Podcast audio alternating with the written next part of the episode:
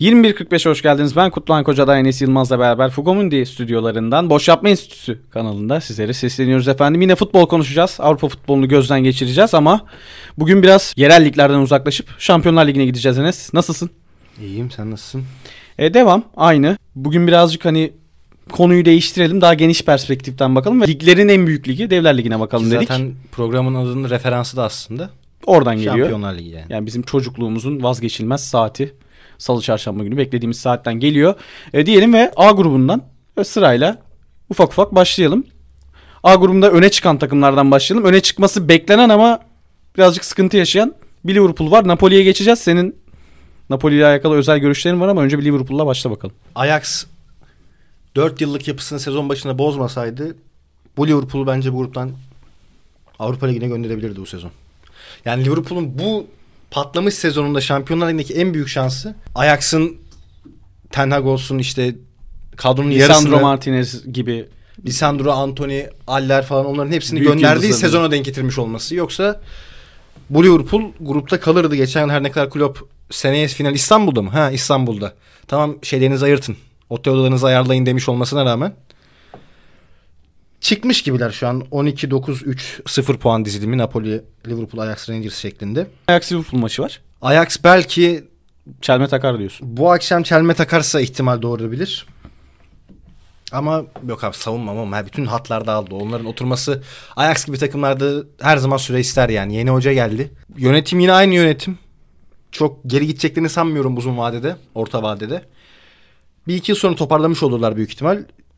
Ama nefeslerinin çok yeteceğini sanmıyorum bu gruptan çıkmak için. Ben kısa vade sordum biraz hani yayınlandıktan sonra bölüm muhtemelen maçlar sonuçlanmış olacak ama birazcık da uzun vadeli. Senin Dark Horse hani çok da favoriler arasında görülmeyip ama favorilere çelme takıp belki de günü geldiğinde favori olabilecek takım adayın ki ligde de e, Şampiyonlar Ligi'nde de nereye bakarsan bak mağlubiyetsiz giden bir Napoli var ve mağlubiyetsiz gidip öyle çok fazla da berabere kalmıyorlar. Kazanıyorlar. En son Roma deplasmanı ve hem Serie A şampiyonluğu için hem de sana göre Şampiyonlar Ligi'nde sürpriz bir şampiyonluk favorisi durumuna gelmiş durumdalar. Sen öyle dedin. Biraz açmanı isteyeceğim.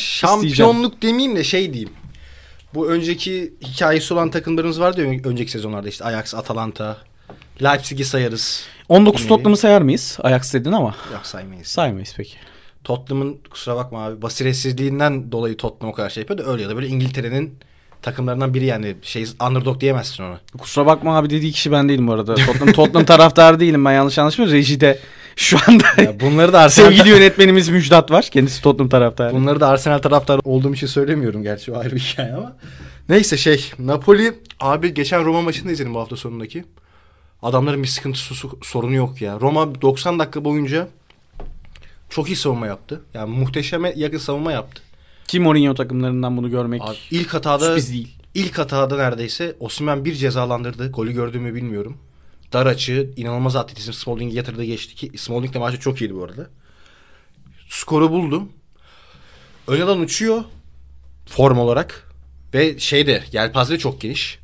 Osimhen, Raspadori, Simeone üçü de süre aldığı anda topu kaleye sokuyor. Ki zaten Osimhen'in sakatlığı belki de bu takımın iyi başlangıcına ket vurur mu? Ödendiği noktada Simeone'nin süre aldığı maçlarda fark yaratması ki bir Milan deplasmanı. Sonra Raspadori de var yani iki tane Tabii, kahraman tabii. çıkardı bir anda. Ki Kvara'yı zaten yeterince değerlendirdik. Kıvara uçuyor solda. Daha da daha da konuşuruz bu arada Kvara'yı. Çok konuşuruz büyük ihtimal böyle giderse. Solda Kıvara uçuyor. Sağ tarafta hani öyle bir uçan bir oyuncu da ihtiyaç kalmıyor zaten bu kadar skor yükü çeken oyuncular varken. Lozano ile Politano da besteci rolle işini yapıyorlar. Orta saha hem çok fiziksel hem çok teknik. Garip bir şekilde. Benim Angisa sevgimi zaten. Ya 27 değil 23 yaşında olsa anormal bir bonservisle. İşte Salak gibi 23 yaşında Fulham'a gittiği için aslında şu an geç patladı. Yani yoksa- şu an mesela biraz farklı tabii ki roller. O ayrı bir şey ama İngiliz pasaportu da yok. O da ayrı bir şey. Yani Declan Rice için bu oyuncu neden satılamıyor? Çok pahalı olduğu için satılamıyor. Belki de Napoli'nin bu Kulibali'den sonra on, zamanda Kulibali'ye çektikleri fiyat hiçbir zaman ödenebilir Ödenecek. olmamıştı. Bir noktada hangisi belki oraya gelebilirdi. Dediğim gibi yaşı genç olsaydı. 27 yaşta hala bu arada. iyi bir bonservis bedeline belki Premier Lig görebiliriz gelecek sezon. Üst sıra takımları olmasa bile. Ama inanılmaz bir box to box, fiziksellik, inanılmaz boyut katıyor takıma. Senin dediğin gibi ön taraf çok çeşitli. Orta sahada bireysel olarak çok çeşitli oyuncular var. Oranın da yelpazesi geniş bu arada. Yelpazesi geniş. Kendi içinde oyuncun oyuncuların kendi içinde de yelpazesi, oyun yelpazesi çok geniş. İtalya'da yıllardır e, geniş rotasyon deyince insanın aklına Inter geliyordu. Ki bu sezon aslında bunun sıkıntıları sıkıntı çekmeye başladılar bu konuda mesela. Takımın en önemli yapı taşlarından biri Brozovic sakatlandı. Hakan'ı oraya çektiler. Şansa aslında Hakan şu an iyi verim veriyor ama baktığında bu eksi rotasyona yazar. Hani defans önüne Hakan'ı çekmek zorunda kalmak rotasyonun sıkıntılı olduğunu gösterir. Öbür tarafta Napoli'de abi hiçbir problem yok. Her oyuncunun yerine koyabileceğin orta sahada da adamların var. Tek sıkıntısı var. Defans hattının alternatifi yok. Hadi sol bekin alternatifini buldular. Latin kökenli bir çocuk aldılar. Sol tarafları Mario Rui'nin arkasını kapattılar ama stoperlerde bir sıkıntı var. Sağ bekin yedeği yok. Ya stoperlerin sıkıntısı şöyle söyleyeyim. Stoperler dehşet top oynuyor ama arkalarında adam yok. Yani Eskaza bir sakatlıkta patates Veya bir olurlar. kart cezasında böyle kritik maça giderken görülebilen Çok sıkıntı yaşarlar. bir kart sıkıntı yaratabilir. Ama onun dışında abi takım kontrayı oynuyor, geçişi oynuyor, seti oynuyor, savunmada çok sağlam duruyor. Yani önde önde e, karakter koyan yıldız var, geride karakter koyan yıldız var. Tehlikeli bir takım. Öyle söyleyeyim. Angisa ile alakalı şey de ekleyeyim. Abi Angisa aslında Serie A'da oynadığından dolayı büyük ihtimal o dediğim mikrarlara çıkamayacak. Ama muadilini bulabileceğin yapıda bir oyuncu değil ya. Bu arada 27 yaşında. Derler ya Prime'ına daha yeni giriyor diyebileceğimiz bir oyuncu. Dediğin gibi o bonservis bedellerine belki çıkamayacak ama orta vadede çok büyük hedefleri olan takımlar için çok basit bir örnek vereyim. Artur Melo hamlesi yapan Liverpool'un şimdi ön tarafı değiştirdi Liverpool. Şimdi aynı gruptalar. İyi de denk geldi. Konuşalım. Evet. Ön tarafı değiştirdi Liverpool. Arka tarafta transferler Olmak zorunda artık. olmak Bu zorunda. veriyor. Konate sağlıklı döndükten sonra belki bek yedekleri işte Arnold'un eksiklikleri çok ön plana çıkıyor. Rakip takımlar üstüne oynuyor vesaire bunlar zaten olacak. Ama orta sahada bir arayış olmak da durumunda. Her ne kadar transferler işte Carvalho, Harvey Elliott oraya çekebiliyorsun ama hücuma yönelik oyuncular. Belki de o tarz bir takım için bile şu an Liverpool bir örnek sesi düşünüyorum sadece. O tarz bir takım için bile hatır sayılır bir bonservise orta vadede hedefi olan uzun vadeli değil orta vadeli hedefi olan bir takım için bile iyi olabilir. Abi orta saha oyuncularında örnek veriyorum. Top dağıtıcı oyuncu skalasını geniş tutabiliyorsun. Aya, ya teknik bir oyuncuyu iyi bir hoca o role çevirebiliyor. Box to box'ı artık bulabiliyorsun. Fiziksel güç sadece istiyorsan bulabiliyorsun ama o belli başlı şeyleri götürüyor takımdan. Ya o oyuncunun belli başlı deformları oluyor. Ya direkt skor katkısı istediğin bir adam arıyorsan Ceza alanı koşusu kat olan edebilen. bulabiliyorsun abi. Bunun full paketini Napoli Bulamazsın. bulmuş. Napoli bulmuş. Ya o yüzden aslında gittiği takımın çevresini değiştirebilecek bir yönle, yola doğru girdi. O oyuncu olma doğruna gidiyor. Yani şu an biz iki aydır adından çok fazla Çok zikredilmeye fazla, başladık. evet. Geçen sezon da aslında kötü değildi. Ya bir buçuk yıldır bu seviyelere çıkmış durumda. Bunu sezon sonuna kadar götürürse ve Napoli'de de bir şeyler başarırlarsa ilk atlanacak adam olur. Ve Napoli'de abi şöyle bir artı var. Baktığında geçen sezonki Napoli kadrosunu bir düşün. En önemli 5 oyuncusundan 4'ü gitti abi. Evet. Fabian Ruiz orta sahanın en üst profil oyuncusuydu. Takımın kaptanı Insigne gitti. Takımın tarihini en çok gol atan Mertens gitti. Takımın defansında elit seviyedeki tek oyuncu olan Kolibali gitti. 8 sezonluk. İsim gitti. 120'ler 150'ler istenen adam Ve, gitti. ve verilmedi o dönemlerde. Şampiyonlar oynuyordu o dönemde Napoli. Evet Sarri Napolisi. Sarri Geriye bir tek Osimhen kaldı bu 5 önemli takımdan. Bu takımın para harcamadan bile yani Kvaratskhelia Mavara'yı 5-6 yıllar Barcelona Rafinha'ya 60-70 veriyordu. Yani bu kadar yüksek seviyeye çıkmış olması da büyük bir yönetim başarısı abi. Bu hani De Laurentiis birazcık Berlusconi imajına yakınlaştırılan ve bu yüzden aslında karikatürleştirilen bir adam olmuş olsa da baktığında aslında Napoli 8 yıldır geri adım atmadan olduğu yerde duruyor ve hani kuzey-güney ayrımının da İtalya'da artık bütün futbol severler biliyordur. Bunu güneyde yapabiliyor olması. Yani son 10 yıla 15 yıla bakın. Bu artık az bir süre değil Napoli'nin zirvede olma süresi. İşte Roma'ya bakın, Milan'a bakın, Inter'e bakın. Ne rezillikler, ne yönetim rezillikleri yaşamış bu Kuzeyliler tırnak içinde. Her ne kadar magazin figürü haline gelmiş olsa yaptığı açıklamalarla falan inanılmaz bir yöneticilik sergiliyor aslında. Yani yarı final görür abi bence. ve garanti babalardan biri neler? İlk manşetimi aldığıma göre Tabii, konuyu daha- konuyu manşet- hemen konuyu hemen ikinci manşete doğru yönelteceğim. Napoli'yi daha çok konuşuruz. Serie A'da da çok konuşacağız. Şampiyonlar Ligi'nde de böyle gittikleri sürece ve senin de yarı final söylemin üzerinden illaki konuşacağız. Dördüncüyü de söyleyeyim abi Rangers rezalet bir takımdı. Ajax Rangers maçını izlemiştim. Dörtlük beşlik yaptılar. Ay içim şişti. Ya halı saha takım seviyesinde gözüküyorlardı yani. Bu kadar Şampiyonlar Ligi seviyesinde Avrupa Ligi'ni nasıl final oynadılar şaşırılır yani. Dortmund Dortmund elediler şakasız. tabii. Çok rezillerdi abi. Çok rezillerdi yani. Diyelim ve istersen ben ikinci manşete doğru atacağım seni. Diğer grubun lideri, B grubunun lideri Atletico Madrid'li Porto'lu Leverkusen'li. Leverkusen'in ne kadar e, sıkıntılı başladığını ve Xabi Alonso'yu başa getirdiğini biliyoruz. Porto'nun çok önemli oyuncularından ayrıldığını, hoca değişmese de kadro kalitesinin çok değiştiğini düşünürsek Atletico Madrid'de çok büyük değişim yok ama bunların üçünün arasından bir kulüp brüj gerçeği çıktı ortaya ki orada da senin dediğin bu Napoli örneğinde 5 futbolcunun 4'ünü gönderdi dedin. Kulüp Brüj'de de en büyük yıldız. Belki de en büyük gelecek vaat eden oyuncularını Decatelare'yi Milan'a yolladılar ama inanılmaz bir performans gol yemeden Şampiyonlar Ligi'nde gruptan çıktılar. Yollarına devam edecekler. Deketlerden yanı sıra hocayı Ajax'a gönderdiler. Bir de geçen sezon Milan'ın yine adı Deketler ile beraber paket halinde almak istedikleri Lang diye bir isimleri vardı. Onları da Ajax'tan almışlar. Hollandalı 22-23 yaşında. O da sakat galiba bu sezon hiç oynamadı. Yani aslında en önemli 3 yapı taşı gitti takımın. En büyük 2 yıldız artı hoca. Gol yemediler abi.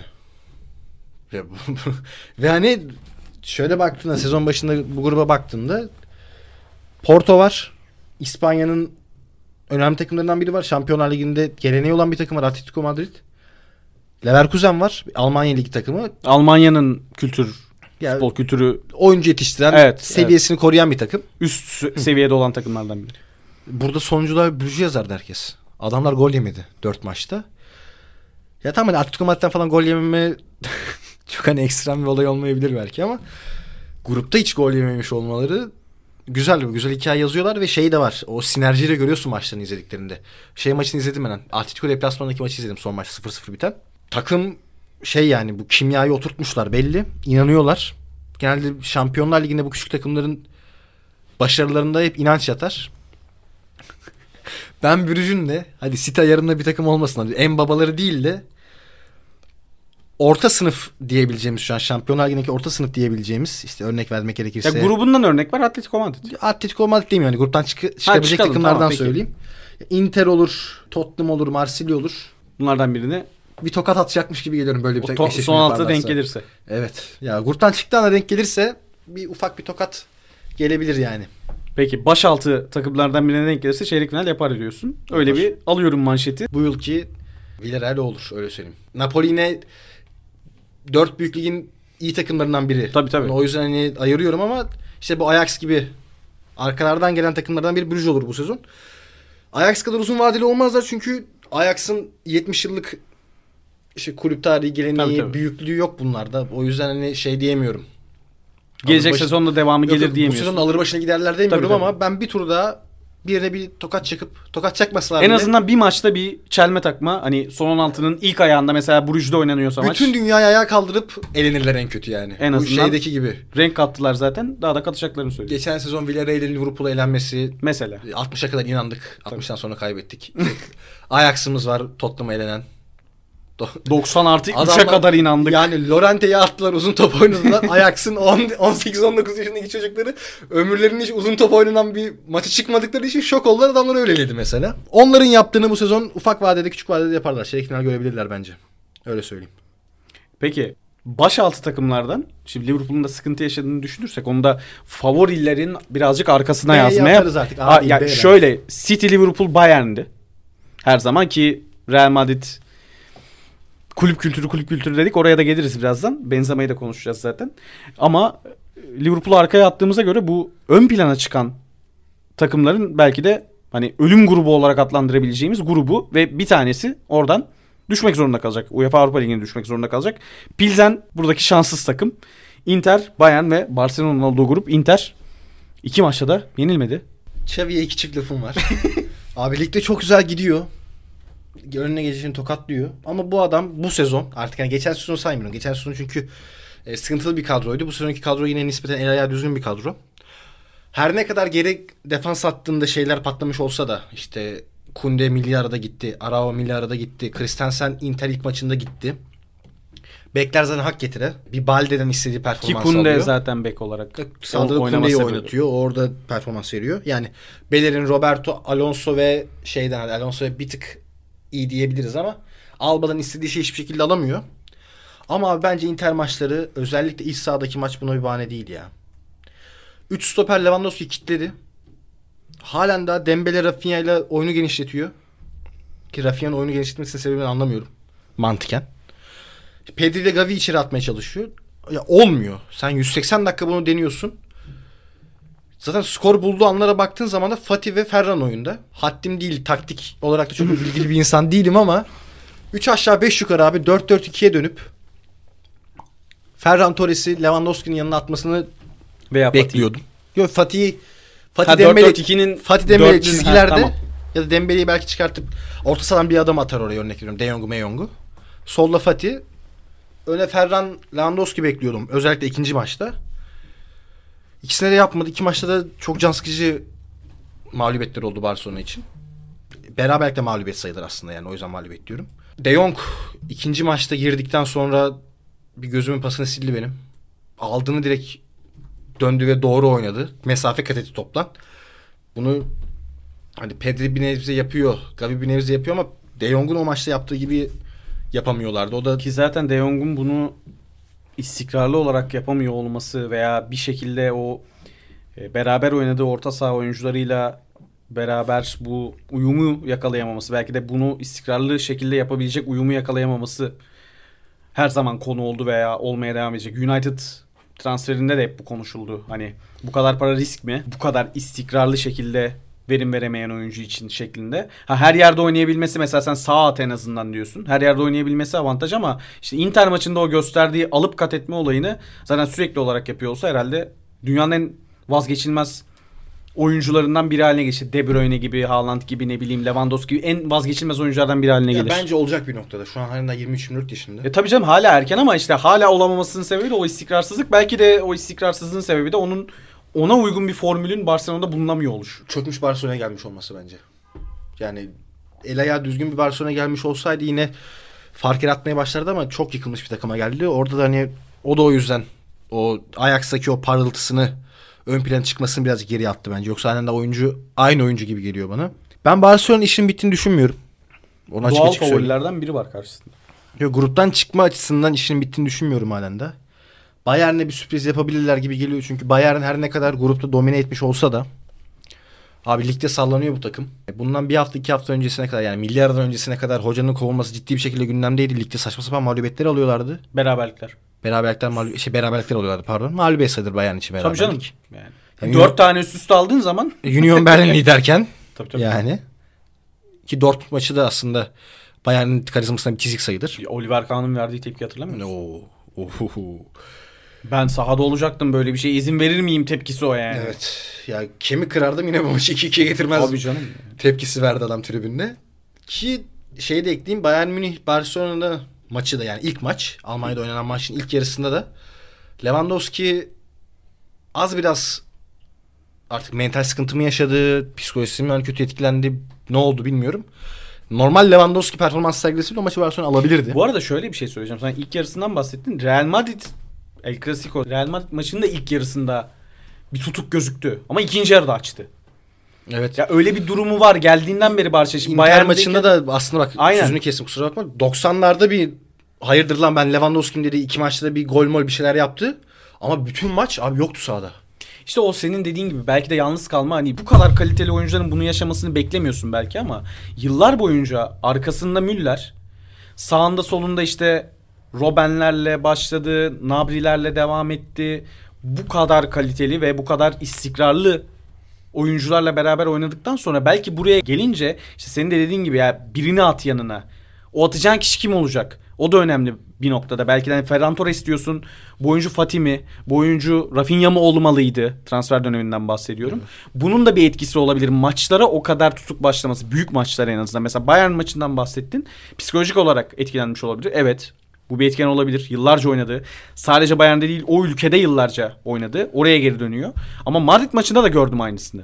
E, ilk yarıda o kadar etkin bir leva yoktu. Evet Inter maçındaki gibi 3 tane stoperin önünde kaybolan arasında kaybolan bir leva değildi belki ama hani o istikrarı kaybetmenin de o alışkanlığı kaybetmenin de ve yeniden kazanmaya çalışmanın da bir etkisi olabilir diye düşünüyorum ben. Buna rağmen bu arada 16 gol atmış durumda yani. En, en kötü hali, en sıkıntı hali bunu yapmış durumda. Ya şeylerde sorun yaşamıyorlar zaten Barcelona'da. Alt takımlarla sıkıntı çekmiyor adamlar. Takır Tabii, takır, takır oynayıp gidiyorlar ama büyüklerde işte şey sor- sorun ortaya çıkıyor büyük maçlarda. Lewandowski dışında skor opsiyonu yok bu takımın. Evet. Adamlar Lewandowski kilitlediği anda Barcelona ne yapacağını bilmiyor. İşte onu diyorum. Bu Müllerler, Nabriler bunlar çok büyük rahatlık da sağlıyordu. Tabii ki Leva'nın kendi kalitesi. Ya dünyanın en büyük 3 santrforundan biri. Stoperlerin arasında kaybolmuyordu hiçbir zaman. Öyle de bir genişlik vardı, rahatlık vardı. E Şimdi aynısı Haaland'da da var. Bir de bak şeye ekleyeyim. Son 10 yılda şu an hatta şu an isimleri çok zikredilmeye başladı. Sağda solda çok görüyorum. İşte Suarez, Benzema ve Lewandowski kıyaslaması çok yapılıyor bu Tabii aralar. tabii. canım. Hepsini prime dönemine baktım. 2010'ların en büyük 3 forveti tabii diyebiliriz. tabii. Bu üç oyuncuya baktığın zaman abi Benzema'nın bitiriciliğinin yanında muhteşem bir bağlantı oyunu, oyunu var. Derine atması var kendini. Suarez, Prime Suarez bu kadar yelpazesi geniş bir santrofor. Oyun kurucuydu. Evet yani bir tane o forvetin sağında Messi, solunda Neymar varken Firmino'ya dönüşmemesi. yok yok. O da var, o da var. Firmino işini yapıp Aynen 60 aynen. gol atması. İşte o da onu diyorum ya. Firmino'ya dönüşmemesi derken bu arada Firmino'yu yermek için söylemiyorum. Gol sayısı skor olarak. ha. Firmino olup Haaland gibi gol atması. Tabii. çok özel bir şey. Ya bu adamın kumaşı başka bir şeydi. Yani o takımda Messi ve Neymar figürleri çok sivri olduğu için Suarez'in hakkı veriliyor tabii o ayrı bir hikaye ama Suarez o kadar ön plana çıkmıyordu ama çok başka bir şeydi abi o adamda Prime'ı. Lewandowski'de bu yok işte. Lewandowski bitiriyor abi. Lewandowski bitirdiği sürece var aslında. Şu an Barcelona'da hani az biraz şeyler yapıyor. Derine merine atıyor kendini ama bu adamın oyununda yoktu. Lügatında yoktu 10 yıldır. Dortmund'da da hani geçişi oynuyordu diyebilirsin. Yine bağlantısı yoktu ama baktığında. Yani Benzema Suarez'e kıyaslandığında. Şimdi bu takımda da aslında matematiğine baktığında takımın işte Pedri, Gavi, kanatlar Rafinha olsun, Dembele, Dembele olsun, olsun. bir bağlantı gereksinimi uyandırıyor insanda. Hem Lewandowski'nin bağlantısı düşük. Hem kanatlarının skor yükü çekme olayı az. Orta sahaların da az. O yüzden aslında bir sıkıntı çıkartıyor bence. Yani Lewandowski bu takımın bir yolunu bulup beslemesi lazım uzun lafın kısası. Şu an abi büyük maçlarda besleyemiyorlar çünkü Lewandowski kilitliyorlar. Bu e, geri kalan oyuncuların da teknik seviyesi şu anda o kilidi açacak kadar oyun ezberleri de yüksekliği onu gördük. Ama ona rağmen ben Neuer yok, Sana yok. Öyle ya da böyle sıkıntılı bir Bayern Münih. No Camp'ta can havliyle çünkü Inter maçları Son üzerine, şans artık. Inter maçları üzerine Real Madrid'i kaybetmek kulübün finansal durumu, oyu buyu, şuyu dediğinde bir şekilde yenip çıkabileceğini düşünüyorum. Yani ihtimal yok demiyorum. Kesin yaparlar demiyorum. Ama yüzde şansları artık bitti de demiyorum yani. Ki Inter puan kaybeder Bayern'e karşı. Ya maç kaybeder Bayern'e karşı. Barcelona yenerse de çünkü. O zaman da Bayern'in gruptan çıkması demeyeyim liderliği Hı hı hı. hı. Inter'in konusu yendiği olacak. Evet. düzlemde söz konusu olacak.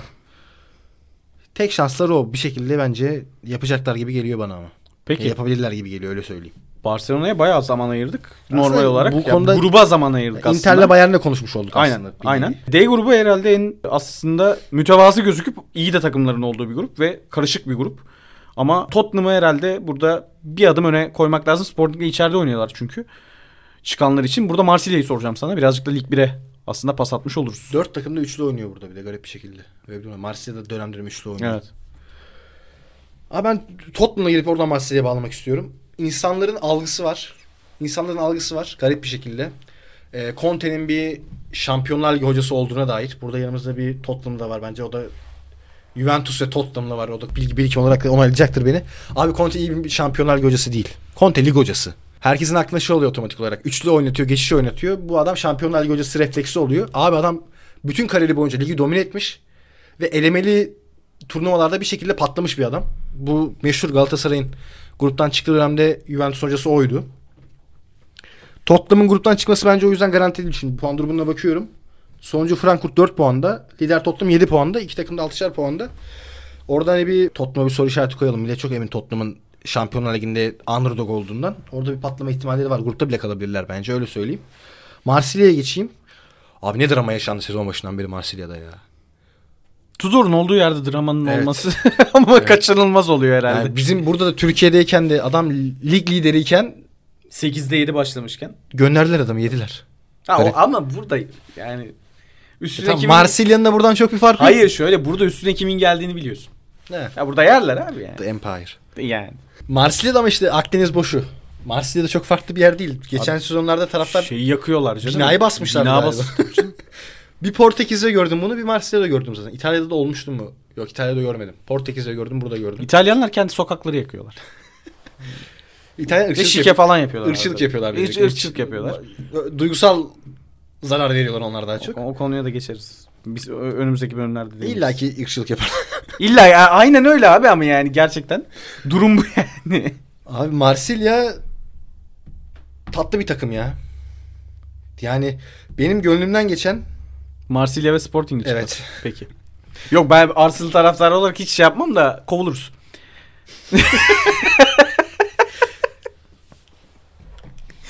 ya şöyle orada ben biraz Sporting kısmında şey yapayım. Bu hocanın gidip gitmeme konusu çok gündeme geldi. Bir şekilde kaldı. Orada şöyle bir şey var. Az önce bu Brüş konusunu konuşurken oraya da bir pas atacağım. Portekiz takımlarına şu an Benfica felaket şekilde öne çıkıyor. Birazdan ona değiniriz. Hatta Juventus maçı da şu an 26. dakika 1-1. Bölümü çekerken devam ediyor. Korkunç bir şekilde öne çıkmış durumda. Deplasmanda Porto'yu yendiler. Şimdi Portekiz'de şöyle bir olay var. En azından Porto'da bu oldu. Conceição çok fazla gündeme geldi. Gidip gitmeyeceği, kalıp kalmayacağı falan filan. Şampiyonluğun gittiği sezonlarda, iddialı olunamadığı sezonlarda genelde Avrupa'daki başarıyla bir şekilde kompanse etti. Mesela Sporting'in şampiyon olduğu sezonda hatırla. Porto Juventus'u eledi. Öyle hatırlıyorum. Port- Evet, e, evet, Sporting'in Porto- şampiyon olduğu sezonda. Öyle hatırlıyorum. Evet. Büyük takım eleyip bir adım daha ileri attı ve bir şekilde kompanse etti. Senin burada dediğin şey Sporting'in buraya daha çok konsantre olması durumu belki de buna sebebiyet verebilir. Hala dört takımın çıkma şansının olduğu enteresan bir grup. Deyip yavaştan geçiyorum. Yani Sporting'e o yüzden belki şans tanıyabilirim. E, Tottenham Ki maçı Londra'da Geçen ama. sezonda Dortmund'u yediler. Tabii tabii. Beşiktaş Beşiktaş'ın, Beşiktaş'ın olduğu olduğu grup, Ben maçlara gidiyordum geçen sezon. Tabii, oradan. tabii. Diyelim ve E grubuna doğru geçelim. E, Chelsea bugün kazandı. Biz e, salı günü alıyoruz kaydı. Zagreb Milan e, devam ediyor şu anda. 0-0 26. dakika yine. E, buradaki durumda Chelsea'nin çıktığı şöyle bir şey oldu şimdi. Milan'ın iştahı arttı belki de. O Evet. Chelsea maçından gelen haberler. Chelsea deplasmanda yendi. Çünkü Salzburg'u ve Milan 3. sıradaydı grupta. Napoli gibi değiller. Serie A'da evet devam ediyorlar. E, Şampiyonluk iddiası Milan'ın da tabii ki var. E, Atalanta, Napoli, Milan, Inter, Juventus sallantıda bunu Juventus artık. artık kabul, kabul edebiliriz. Ama Şampiyonlar Ligi'nde o kadar rahat değil Milan. 4 puanla 3. sıradaydı. Milan'dan başlayalım istersen. Geçen sezon da grupta kaldılar. Geçen sonki grup ama daha bir felaket bir grup. Şaşalı. Porto vardı. Atletico vardı.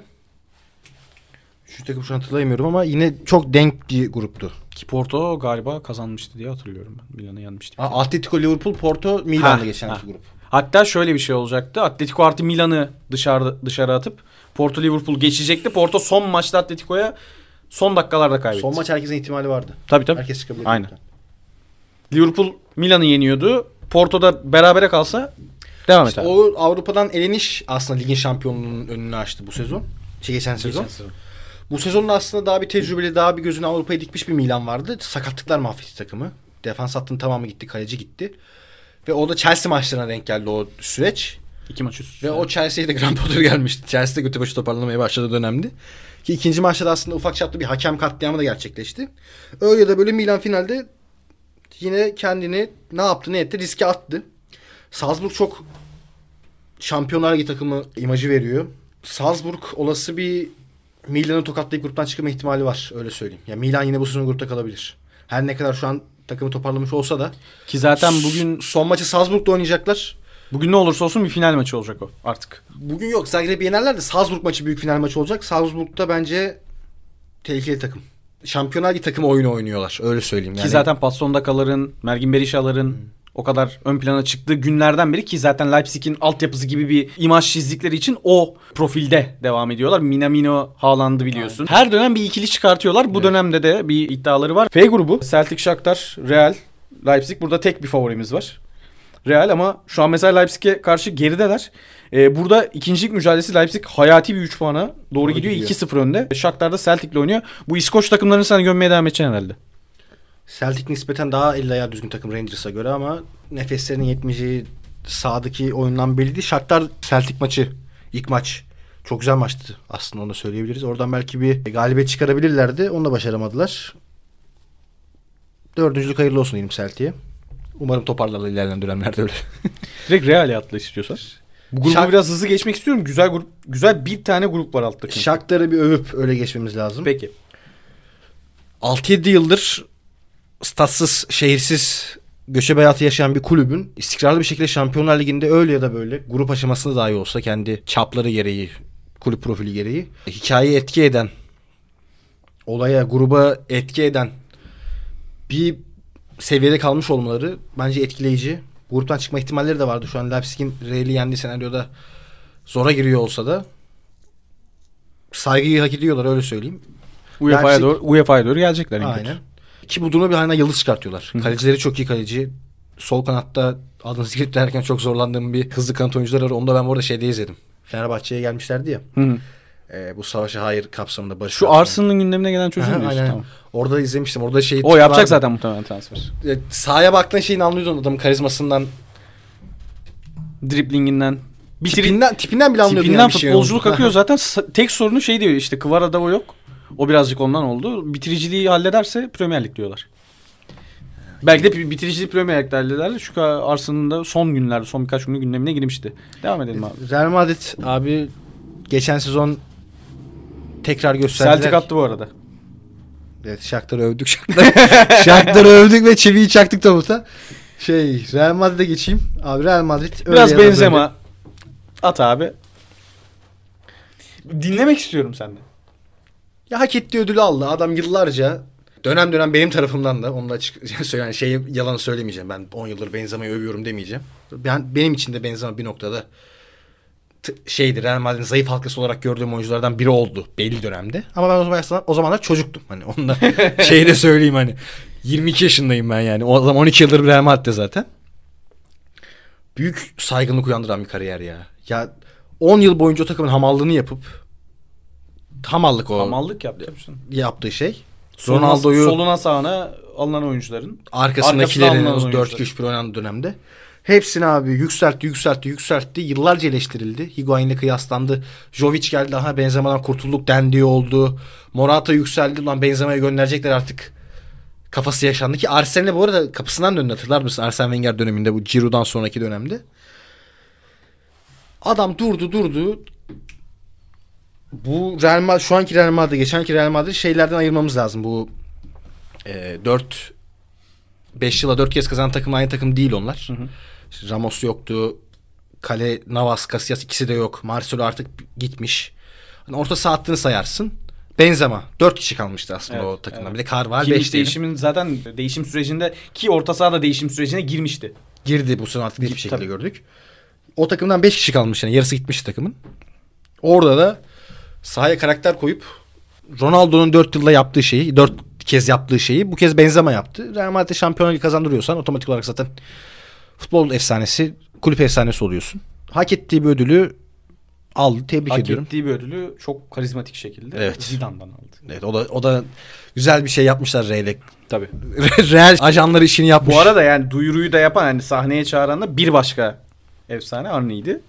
Fransız futbol. Fransız futbol demiş. Fransız Fransız alıyor. Fransız futbol. Niye döktürmeyelim Aynen. demiş. Yani kupayı da Ama şey Ocon getiriyor falan Dur filan. şunu da söyleyeyim. Şu Ballon d'Or'da inatla Henry'e sunurtuyorlar ya adama vermediler. Nedved'e Medved'e verdiler saçma sapan. Bir Tamam. yandan canım da sıkmıyor değil. Devam Al- edelim alt- abi. altın taşlı kupa verdiler abi. Leipzig'ten de bu arada nefesi yetmez. Leipzig gruptan çıktığı gibi elenir. Hocam hoca değişti. Ross geldi. Ross da... Diğer tarafta sadece Dortmund City değerlendirmesi istiyorum. Çünkü öbür tarafta çok güzel bir grup var şu anda. Abi City çok şey seviye çok rezaletti. Yani sezon Seviye başında. sezon başından beri. Endülüs'te bir ceset Cihat Akbel'in şiiri. Yani aman Allah'ım yani. Aman Allah'ım neler izledim ben. Bir iki seviye maçı izledim. Şampiyonlar Ligi'nde bir de Barcelona'ya karşı. İçim şişiyordu yani ben seviyeye üzülüyordum. Grupta kalmaları yani San Paulo geç getirdiler takım başına öyle söyleyeyim. San Paulo da erken gelse. Bu arada şeye gidecekler. E, Kopenhag yendikten sonra muhtemelen yenler yenler. bir UEFA Üç- yap üç yok. bitti maç. Yendiler aynen. Muhtemelen bir UEFA olacak yani son maçta Kopenhag kazanır, onlar kazanamazsa diye Ve- şey yaptım da. Ve eğer seviye 3-0 kazandı. seviye şeydeyse Avrupa Ligi'ndeyse Her zaman favoridir abi. gardınızı alın. Bak Barcelona 3. olup gelsin yine. Abi City Allah belalarını versin vura vura gidiyor. ya şey diyorduk ki biz yıllarca bu takımda artık maç kazanacak oyuncu yok diyorduk. Dortmund'da Haaland'ın o attığı kafası yerde ayağı tepede gol var ya. İşte o o, o artık yani. o artık var dedirtti. O şöyle bak.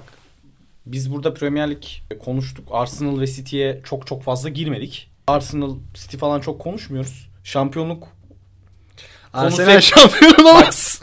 şampiyonluk konusu ne zaman açılsa şimdi benim de çevremdeki insanlar benim Arsenal taraftarı olduğumu az çok ve senin de çevrendekiler biliyorlardır. Bana böyle geliyorlar. Ben de durun abi. Dur hayal meyal kurmayın yapıyorum ben. Ben bir yandan countdown sayıyorum Premier kestikleri Tabii. triggerlamak için, sinir etmek için. Tabii canım. Bir yandan da şey modundayım. Sana tapamam totem modundayım. Tabii canım. City şampiyon oldu. Abi bak 30. haftaya lider girmeden konuşmam diyordum. Ben artık hani şu başlangıcı herifin durdurulamaz şeyini gör, gördüler. 36. haftaya 6 puan önde li- lider girmeden önce o iş Fanımsınız sanırım editini izle. Burada Arsenal bayrakları sallarsın işte. yok Arsenal bayraklarını her yerde sallarım ben. Yok, Şampiyon yok, şey ilk dörde girelim yeter bana. Yok O ayrı bir konu. İlk iki artık Ama yok. garanti gibi ya bu saatten sonra. Ya o, o konuya Premier Lig özelinde gireriz ama e, bu herifler Tamam hadi 3 atalım kendimiz. 3. gruba atalım. Şey son gruba atalım. son gruba attık. Onlar da üçer üçer atıyorlar. İşte o, o yüzden 3 dedim zaten. Paris Maccabi'yi geç. Şu Benfica saçmalıyor. Ya Benfica'nın şu grupta Paris'le Paris'e kaybetmeden aynı puanla çıkıyor olması Ve Büyük Juventus, Juventus atıyorlar şu an. ya Allegri birazcık denye olduğu Bu arada için Juventus UEFA. Avrupa Ligi. Şampiyonlar Ligi Ya şu an bir dakika. Niye böyle biliyor musun? Fenerbahçe. Fenerbahçe lider kendi grubunda. Yani Başka bir açıklaması olamaz çünkü yani. ya siz 3. olup al- konferans alsanız Fenerbahçe açısından söylüyorum. Bence sizin için daha Öyle bir yol olur. kalmadı ki. Çıkmaya Yok, geldi. yok, en başında Öyle diyorum. yol kalmadı Hani yani. kulüp profilini şey kulüp stratejisini en başından böyle kurmuş olsaydınız ki Abi kulüp stratejisini kurarken hem Juventus'un hem Barcelona'nın üçüncü olacağını Ya düşünemiyorsun. yine Kusura kazanamayacak. Yine kazanamazdı ki oğlum yani.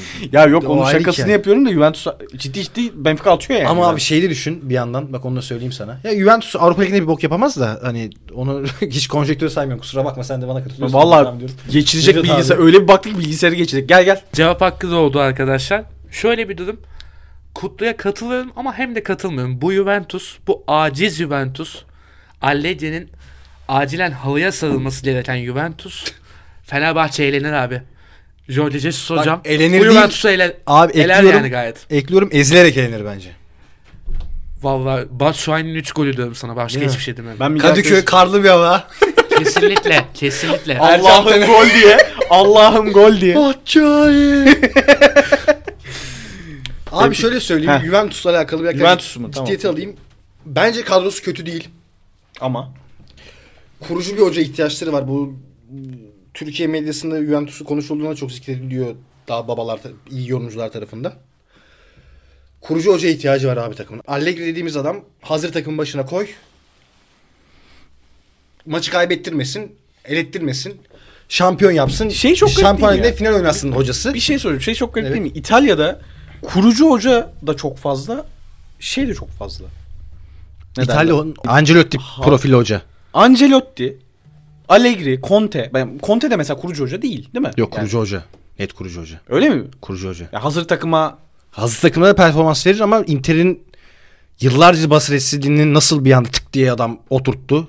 Şimdi Tottenham'ı düşün. kurucu hoca derken kastettiğim şey şu bu arada. 3-4 senelik bir projeden bahsediyorum. Hani daha şey geliyor bana. Gasperini işte Ha, 3-4 sizin hoca Kavga ettiği Falan. için 3-4 yıllık bir süre zor zar zor geçiriyor diyebiliriz ama bir Ha. takımı alıp 2 yılda transferlerle Ha tamam rollerini oturtarak Tamam, yani ona da kurucu ona da kurucu kurucu diyorsak okey. Tamam doğru. Conte'yi oraya koyarız. Ben birazcık da süre verme. Hani ku- kurucu hoca deyince benim aklıma Klopp geliyor. Kafamda o canlanıyor yani. diyorum. 5-6 yıl diyorsun. Ay 5-6 ama başarı da vaat edecek. Mesela hani tamam bu, bu arada Arteta. Bu arada başarı derken illa kupa kazanmaktan bahsetmiyorum. Atalanta'nın şu an yaptığı da başarı. Büyük başarı. Mesela. Örnek veriyorum buyur. Conte ikisinin arasında kalıyor diyebiliriz. Aynen. Ama bunun sebebi belki hırçın olup yönetimle kavga edip Tabii. finalde ayrılmasından ötürü. Inter'de de aynı şey yaşadı. Juventus'ta birbirini yiyecekler Agnelli ile öyle biliyorum ben. Ee, Juventus'la alakalı işte dediğim gibi aslında üçlü oynasa bu takım ve bütün takım sağlıklı olsa performans verebilecek bir yapı kurabilirsin. Sol bek, kanat beki Kostić, sağ kanat bek Cuadrado, öyle ya da böyle Bonucci, Bremer, Serie iyi stoperleri. Bremer geçen sezon en iyi stoperi. Orta sahaya bakıyorsun herkesin sağlıklı olduğu senaryoda diyorum ben bu arada. Onu tekrar söyleyeyim. Locatelli var. iyi bir orta saha.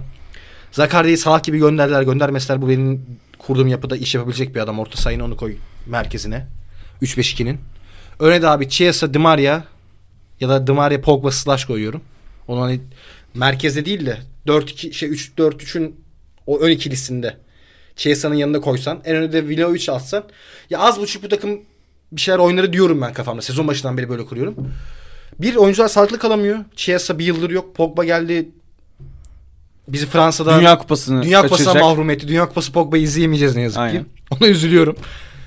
Di Maria bir maç oynuyor, dört maç gidiyor. Dünya Kupası Di Maria'sı olmayacak belki Evet de. o da gitti. Milli takım Di Maria'sı da gitti. İşte bunları kuramamasının sebebinin Allegri'nin net bir hödük olması. Defansa dayanın, gidin bir şekilde gol atın diyorsun. Bunu işte o eski Juventus'taki o karakterli, o oturmuş takımda yapabiliyordun. Ama işte karakteri daha oturmamış, e, yıldızları daha sivrileşmemiş takımda yapamıyorsun. Adamın serbest kalma maddesinden dolayı gönderemiyorlar. Bu arada dava yediler. Şu an soruşturma Evet evet. altındalar. evet. Bu arada e, soruşturma galiba sona ermiş ama açıklama yok. Yiyecekler büyük ihtimalle. Yani aynen. Şu an büyük ihtimal şey pazarda yapıyorlar. Bize ne kadar para verirsin sizi cezalandırmazsak. İtalya burası. Muhabbet dönüyordur büyük ihtimal. Soruşturma da şu. Adamlar 250 mi 300 mi ne zarar açıkladılar. Bu aslında iki katıymış. Hmm. Muhasebede hile yapmışlar. Nasıl bir hileyse bu. Yani 200 milyon euroyu nasıl göstermediniz yani? Bu nasıl bir muhasebe hilesi? Şaşırdın mı? Şaşırdım abi. Ya 200 milyon euroyu muhasebe hilesiyle yok edemezsin. Hani Gerçi buna doğru. buna cüret edemezsin. Anladın Oğlum, mı? Anladın mı ne demek istediğimi? 128 milyar doları yok eden var ya boş ver o. Olacak, olacak, olacak o kadar. Aslında kayyumlar, YouTube olsa kayyumlar introsu koyardık buraya abi. Çok güzel, çok güzel olurdu. 200 Neyse. milyon. Paris'te Mbappe sığırı bu takımı baltalamazsa Şampiyonlar Ligi'nin bence artık bir numaralı adayı oldu. Ben bu programın bir türlü düzenli bir şekilde yapamamız bu programın ilk bölümünde de demiştim. Takımın başında artık herkesi oynatabilen, bütün yıldızlardan verim alabilen ve bunu yaparken de aslında pragmatik davranan bir hoca var diyordum. Bu, bu takımı tehlikeli hale getiriyor. Messi Dünya Kupası'ndan dolayı futbola çok motive. Neymar aynı şekilde bu Güney Amerika'nın Dünya Kupası aşkını biliyorsun. Ki Brezilya'nın da yani İki takım da aday. 2014 14'ten de 18'den de çok daha iyi gidiyorlar. Evet iki takım da aday. Öyle ya da böyle. Ve yani bir, iki takım adayken Arjantin ve Brezilya'yı söylüyorum ve bunların bir numaralı yıldızları da kendilerini Dünya Kupası'na saklamışlar. Bunu net anlıyoruz. İnanılmaz bir motivasyonları var. Messi normalde bu şekilde övmezsin. Ama yaşadığı geçen sezondan sonra Tabii tabii canım. Bu ya gelmesi- diyor listesine girememesinden sonra bunu yapmak zorundasın. Benfica'ya değineceksin mi? Benfica Ona ben mi değineyim bana mı bırakıyorsun? abi şöyle Porto söyleyeyim. taraftarı olarak. Ya dur dur şey de söyleyeyim bunu da söyleyeyim. Abi Benfica bir tane baba yeri. takım bırakmadık. Ya eler demiyorum da bu üç tak Ha yok bir tane babayı bence grupta eliyor zaten şu an. ya Abi yok, o Yok öyle ya da böyle. Adam kendisi dedi ki ben Paris bizim rakibimiz değil dedi ya. Bu, bu mentalite baba diyemezsin. İsim olarak baba diyebilirsin. İsim olarak diyorum sadece. Ama normal yani Juventus'un şu anda Yok normal olması. zaten ama hani isim olarak ne olursa olsun hani ilk kura çekildi baktın mı gruba tamam PSG Juventus dersin yani. Yani O açıdan bakıp ben şey yapıyorum. Ee, diyeyim Benfica'nın inanılmaz formu. Schmidt Hoca hoca yani ve ne yazık ki Porto'muzu da 36 maç sonra Dragao kazandılar. O motivasyonla Daluz'a döndüler. Çok büyük bir seyahat yapmamanın, deplasmana gitmemenin de bir avantajı var orada. Çünkü çok sıkışık bir takvim. Bu takvimden ki Cuma oynandı maç. E, Portekiz Ligi'ndeki maç. E, Porto ile oynanan maç ve bu takvimi bir şekilde lehlerine çevirip kendi evlerinde şu an 3-1 öndeler. İlk yarı bitmek üzere. Bu program kayda girdiğinde o maçın sonucu ne olur? Juventus'un sonu ne olur? Ee, bilmiyoruz ama dediğin gibi Juventus büyük çalkantıda hem kulüp olarak hem de futbol olarak bir şekilde çözüm bulunamayan bir noktaya gitmiş, gitmiş durumdalar. Sıkıntı şu. Rakipler sürekli yükseliyor. İtalyan futbolu olduğu yerde saymıyor. Son atıyorum 2016-17 gibi yaşasaydım bu krizi belki de Milan ve Inter de krizdeydi ama hem bu iki takım yükseliyor hem Napoli dediğin gibi 15 senedir belli bir çizgide ve devam ediyor. Roma bir hype ya- yaşadı. Atalanta Atalanta bir kültür haline getirdi kendini. Getirdi. Yani Gasperini gitse de belki de devamının geleceğini biliyorsun. Bu arada şu da önemli. La, ya bu arada Serie A'nın şimdi Premier Lig'deki hocalar çok övülüyor ya. Ha İta- ona gelecektim şimdi. Serie A'nın Ona hoca, gele- az önce de girdik az biraz. Evet. Abi şu an Lazio'nun başına Sarri var. Evet ya o- oraya geleceğim. Bu arada şey hocalar mesela Mourinho Stankovic'in takımı. Sampdoria. Heh, Sampdoria ile karşılaştılar. Ligin diplerinde ama yetiştirici hocaların yetiştirdiği yeni teknik adamlar da geliyor. Bunların çoğu eski futbolcu, bilinen futbolcu. Bir şekilde onlar da geliyorlar ve İtalyan futbolu yükselmeye devam ediyor. Bunların arasında Juventus'un işi yerelde de zaten Şampiyonlar Ligi'ne ne kadar büyük sorun yaşadıkları ortada. Yerelde de sorun yaşamaya devam edecek gibiler. Hem ekonomik hem de e, futbol anlamında diyelim ve son ekleyeceğim bir şey var mı? Var. Juventus konuşurken aklıma geldi. Napoli'yi çok övdük, bitirdik. Napoli'yi bitirme ihtimali olan bir şey daha var. Ronaldo transferi. Yani, ya Ronaldo'yu saygısız yapmak istemiyorum ama Yok. bu Napoli'yi Ronaldo Şöyle ben Ronaldo'ya saygısızlık. Ben Ronaldo hakkındaki görüşümü şöyle dile getirmiştim. Geçtiğimiz sezon o transferde United'ın araya girmesine en çok şükreden adam dünyada bence Guardiola'dır. bir de Juventuslulardır. Bilmiyorum artık. Belki. Ben ben City'ye gelmek üzere olduğu için söylüyorum. Yani Pep'in ben hiç istediğini düşünmüyordum.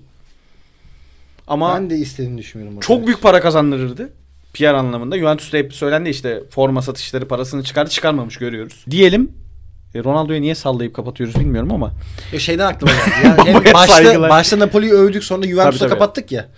Bir yandan Napoli'ye gelme ihtimali var. Bir yandan Juventus'u bu hale gelmesinin sebebi aslında bir nevi Sporting'de Ronaldo. bitir- Sporting'de bitirsin tatlı Abi tatlı. bir şey söyleyeyim. Olacaksa. Bence seneye bu şeyin devam ettirirse ben Şampiyonlar Ligi'nde oynamak istiyorum takımısını devam ettirirse takım bulamama ihtimali çok yüksek olarak görüyorum. E bulamadı işte bu sene de bulamadı. E, bulamadığı Yani- için kaldı yani. Şey olarak şimdi hem bonservis elinde olacak hem Ha. artık maaşını artık iyice indirmek zorunda kalacak. Ona rağmen ben takım bulabileceğini çok zor düşünüyorum. Çünkü ye- yedekte oyun durmayacağını hiçbir şekilde gösterdi bu sezon. Jesus Ronaldo birlikteliği. bir soru işareti koyup bir şeye bağlı. Ülke puanının Tabii ülke gelişip puanını Şampiyonlar Ligi'ne tabii. bağlı Fener'in. bunlar bunlar önemli. E, Şampiyonlar Ligi'ni konuştuk efendim. Yani değinebildiğimiz bütün takımlara değinmeye çalıştık. Bir 20-25 takımı herhalde elden geçirmişizdir. E, bir sonraki bölümde daha yerelliklere döneceğiz diye düşünüyorum. Bu arada ben bir araya gireceğim. Tatsız bir araya giriş olacak. Halit Kıvanç hayatını kaybetmiş. Şu an son dakika olarak geldi. Türk spor medyasının belki de en büyük tarihi, En büyük çınarı. en büyük çınarı yani bireysel tarih. Türk spor tarihinin bizzat kendisi aslında yani. Bunu demek lazım. Açıkça. Yani Bu arada aslında sadece Türk spor tarihi olarak da bakmak lazım. Yani Aa, dünya, tabii çok Dünya Kupası saygın tarihinin de ya Dünya Kupası tarihiyle alakalı bir official bir içerik üretileceği zaman herhalde başvurulacak. başvurulacak ender gazetecilerden biri olabilir. Pele ile anıları, sohbetleri o dönemlerden şimdi bu kadar önemli olmasının belli başlı her Halit Kıvanç değerindeki her insan her ülkede değerlidir. Çok değerlidir. Büyük çınar olarak görülür. Türkiye'de özellikle arşiv sıkıntısı, bir belgesel çekeceğin zaman bir iş yapacağın zaman arşiv sıkıntısı bazı insanlar var. Ayaklı arşiv. Halit Kıvanç onların en başında geliyordu. Hani bunun işte siyasi siyaset dalında böyle insanlar var. Türkiye'de ekonomi alanında böyle insanlar var.